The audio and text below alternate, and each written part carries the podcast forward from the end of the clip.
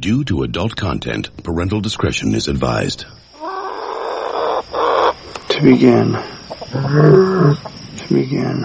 Are you watching closely? How to start. Titus, I'm bored. What plaything can you offer me today? In Life Itself, a memoir, Roger Ebert begins. I was born inside the movie of my life. I was born a poor black child. The visuals were before me, I was born in it. the audio surrounded me, Molded by it. the plot unfolded inevitably, but not necessarily. I don't remember how I got into the movie, but it continues to entertain me. At first, the frames flicker without connection. We all are born with a certain package. We are who we are. Where we were born, who we were born as, how we were raised. We're kind of stuck inside that person. And the purpose of civilization and growth is to be able to reach out and empathize a little bit with other people. And for me, the movies are like a machine that generates empathy. It lets you understand a little bit more about different hopes, aspirations, dreams, and fears. It helps us to identify with the people who are sharing this journey with us. Here's the deal. You just give me the facts. Just the facts. Only the facts. Breathe. Focus. Keep it simple. No, no, no, no doubt, no doubt. Okay, Welcome to Cock and Bull Movie Talk, what used to be a Tristram Shandy story, in which, apparently, obviously, we don't talk about Tristram Shandy minute by minute. But isn't that the point? Good lord, what is this story all about? Cock and a bull story. Here's your host, me, Professor Robert E. G. Black. Let's talk about the bracket. Or the show. If you listen to the show, you know it's not the movies by minute show that it pretended to be when it began. Although it didn't even pretend to be when it began, did it? It barely pretended to be. But for a couple of episodes, really just one, just go listen to minute 48, or episode 48. It's actually like a metaphor for life. That was the title. The only episode so far where I've actually covered a minute of this film. This film being Tristram Shandy, Cock and Bull story. The question then became, how long does this show last? Tristram Shandy, the movie, is an hour 34 minutes long. So initially I thought I'll go 94 episodes, call it a day. 94 is 30 something more weeks. This is episode 62. My second thought was end it at 64 because it's been a bracket most of its time. And so 64 brackets reasonable. We end it, we pronounce a winner or whatever. I've been talking about group 16 or half of group 16 for the last few weeks. And I've still got group 1. Stories we tell. The disappearance of Eleanor Rigby. Her.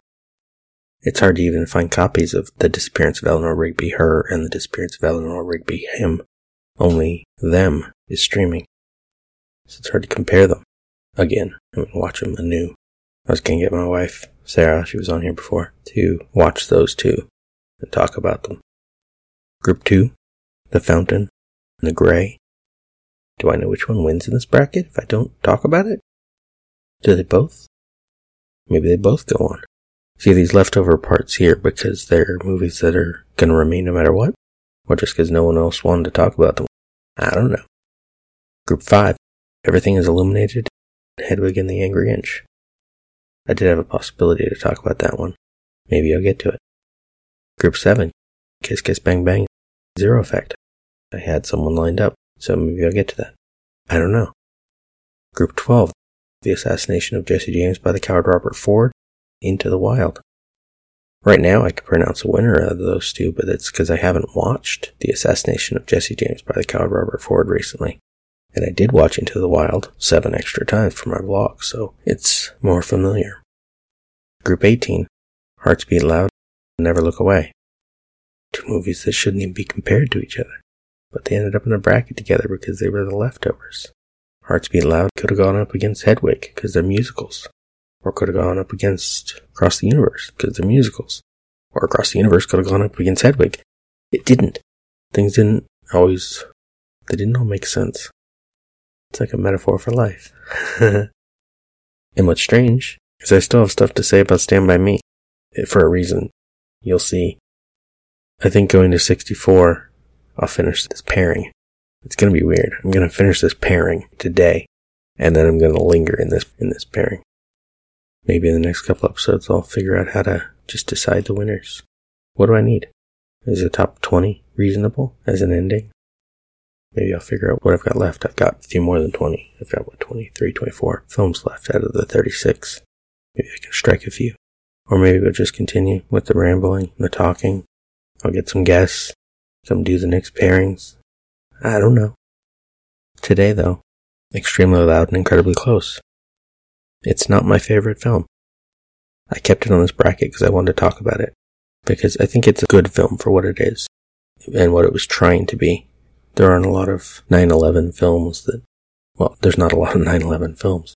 And this one in particular is centered around a child and has Sandra Bullock in a small part, Tom Hanks in a smaller part, as an old man who doesn't talk.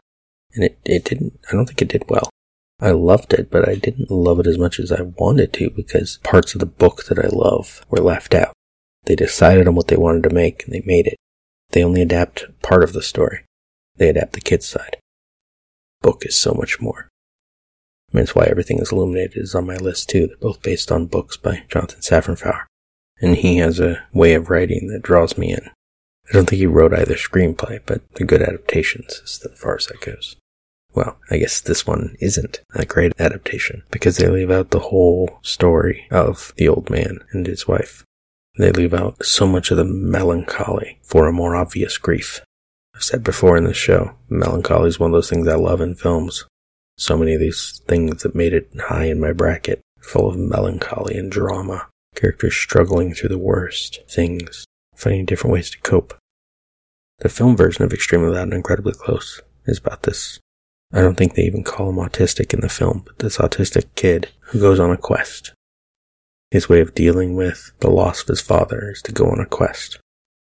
It's a sort of fantasy, magical realism, but not that magical, except that the film is hopeful and cheerful and nice, which is what they wanted to make, obviously. Since they chose to leave out the old man, me and his wife in their nothing places, I could explain, I could read from the book, but weirdly, as a coach of a speech team, I actually cut a duo interpretation from the book, relying almost entirely on the old man and the old woman and their stories. It was performed by Anne Hoy and Sammy Brandon, who I believe took this to nationals. And thanks to Anne, she's got it on YouTube. So I hope the audio is good. Extremely loud and incredibly close. A childhood friend reappeared at the moment I most needed him. I had been in America for only two months. I was in a bakery in New York, and after years of not seeing Hannah's sister, by chance she just walked in. I had not seen him since he lost Anne. I tried to make him recognize me. It didn't work. Thomas? No. You are from, from Dresden. I don't even know what that is. I... His hands felt rough from all those years of sculpting. He could not hide who he was now. Did you become a sculptor like you dreamed? Are you okay? Are you okay? It's a very complicated question. It's a very simple answer. He talked for hours, just kept repeating the same things over and over. Have a cups emptied. The day ended. Es freue mich, Sie wieder zu treffen. It was very nice seeing you again too. Bye. Bye. Bye. Bye.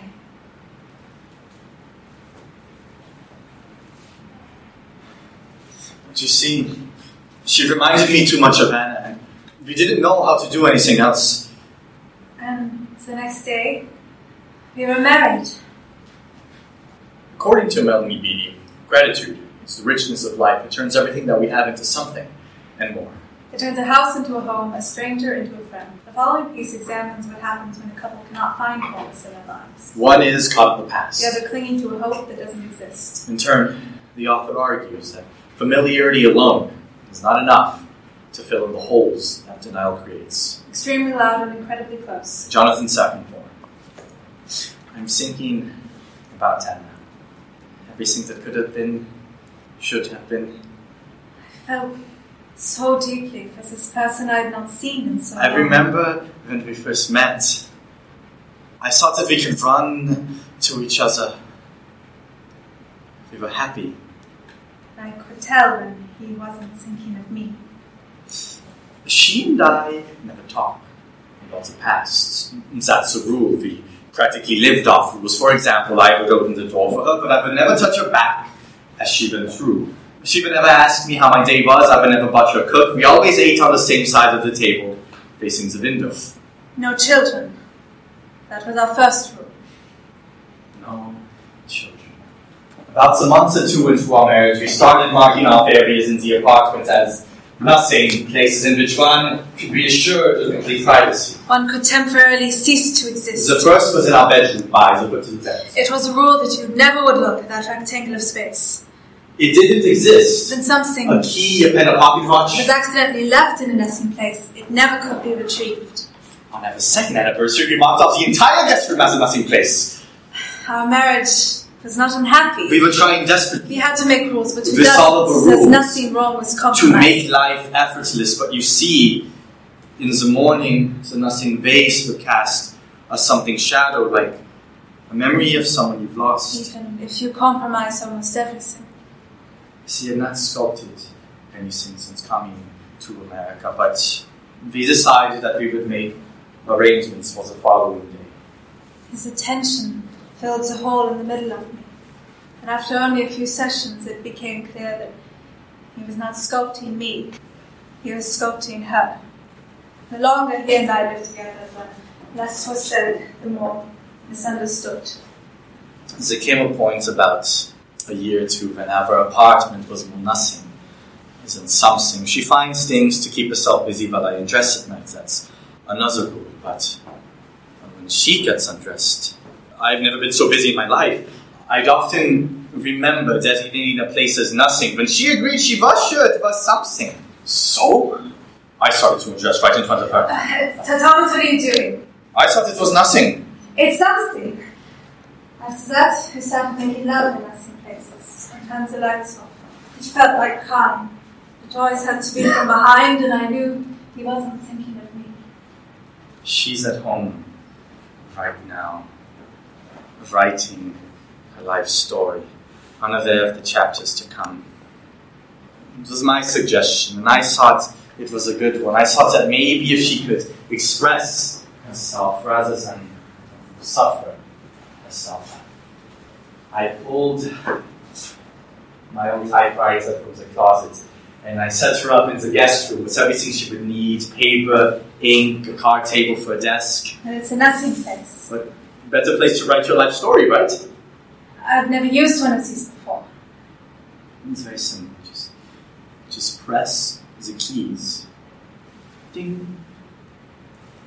I heard from behind the door the sounds of creation, the letters being pressed onto the pages, the pages being pulled from the machine. I understood the exhilaration of sculpting the bits and pieces from your past. It was beautiful. But then one moment, I'd like to show you something. two stacks of paper about the same height. My life. I just made it up to the present moment just now. The last thing I wrote was, I'm going to show him what I've written. I hope he loves it. I picked up the pages and wandered through them, trying desperately to find out whether she was born, her first love, when she last saw her parents. But there was nothing. You think it's too much? It's not too vain? There was nothing about it mean everything to you? It's fun. I told her. This is morning. I woke She acting weird. understood the hole in the middle of me. Closing that I tried to hide it from him. I She sat shirts, with I objects on on my lap, and I knew something naked was only wrong. in nothing places, but I could not keep it a secret forever. And Then she told me. I'm pregnant. Happy that it happened. I made it happen. We had a rule. The. No. Children. Thought you're going to be happy. Look, I didn't want to have children with you. You're not Anna. Okay, look, everything will be okay. I told him, okay, wasn't? Everything will be perfect. know, there's nothing Everything will be fine.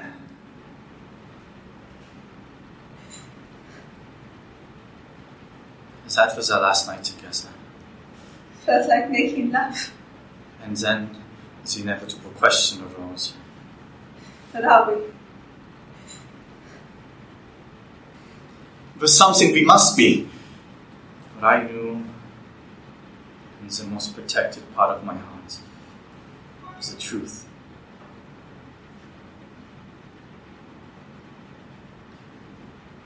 I'm leaving her today.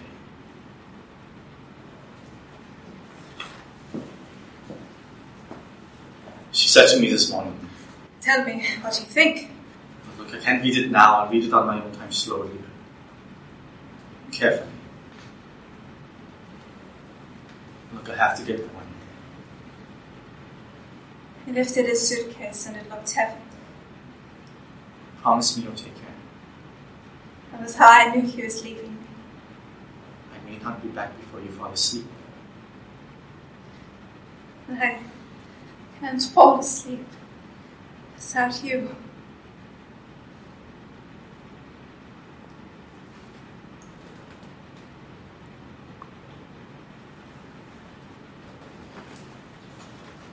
See, it's a shame that we have to live.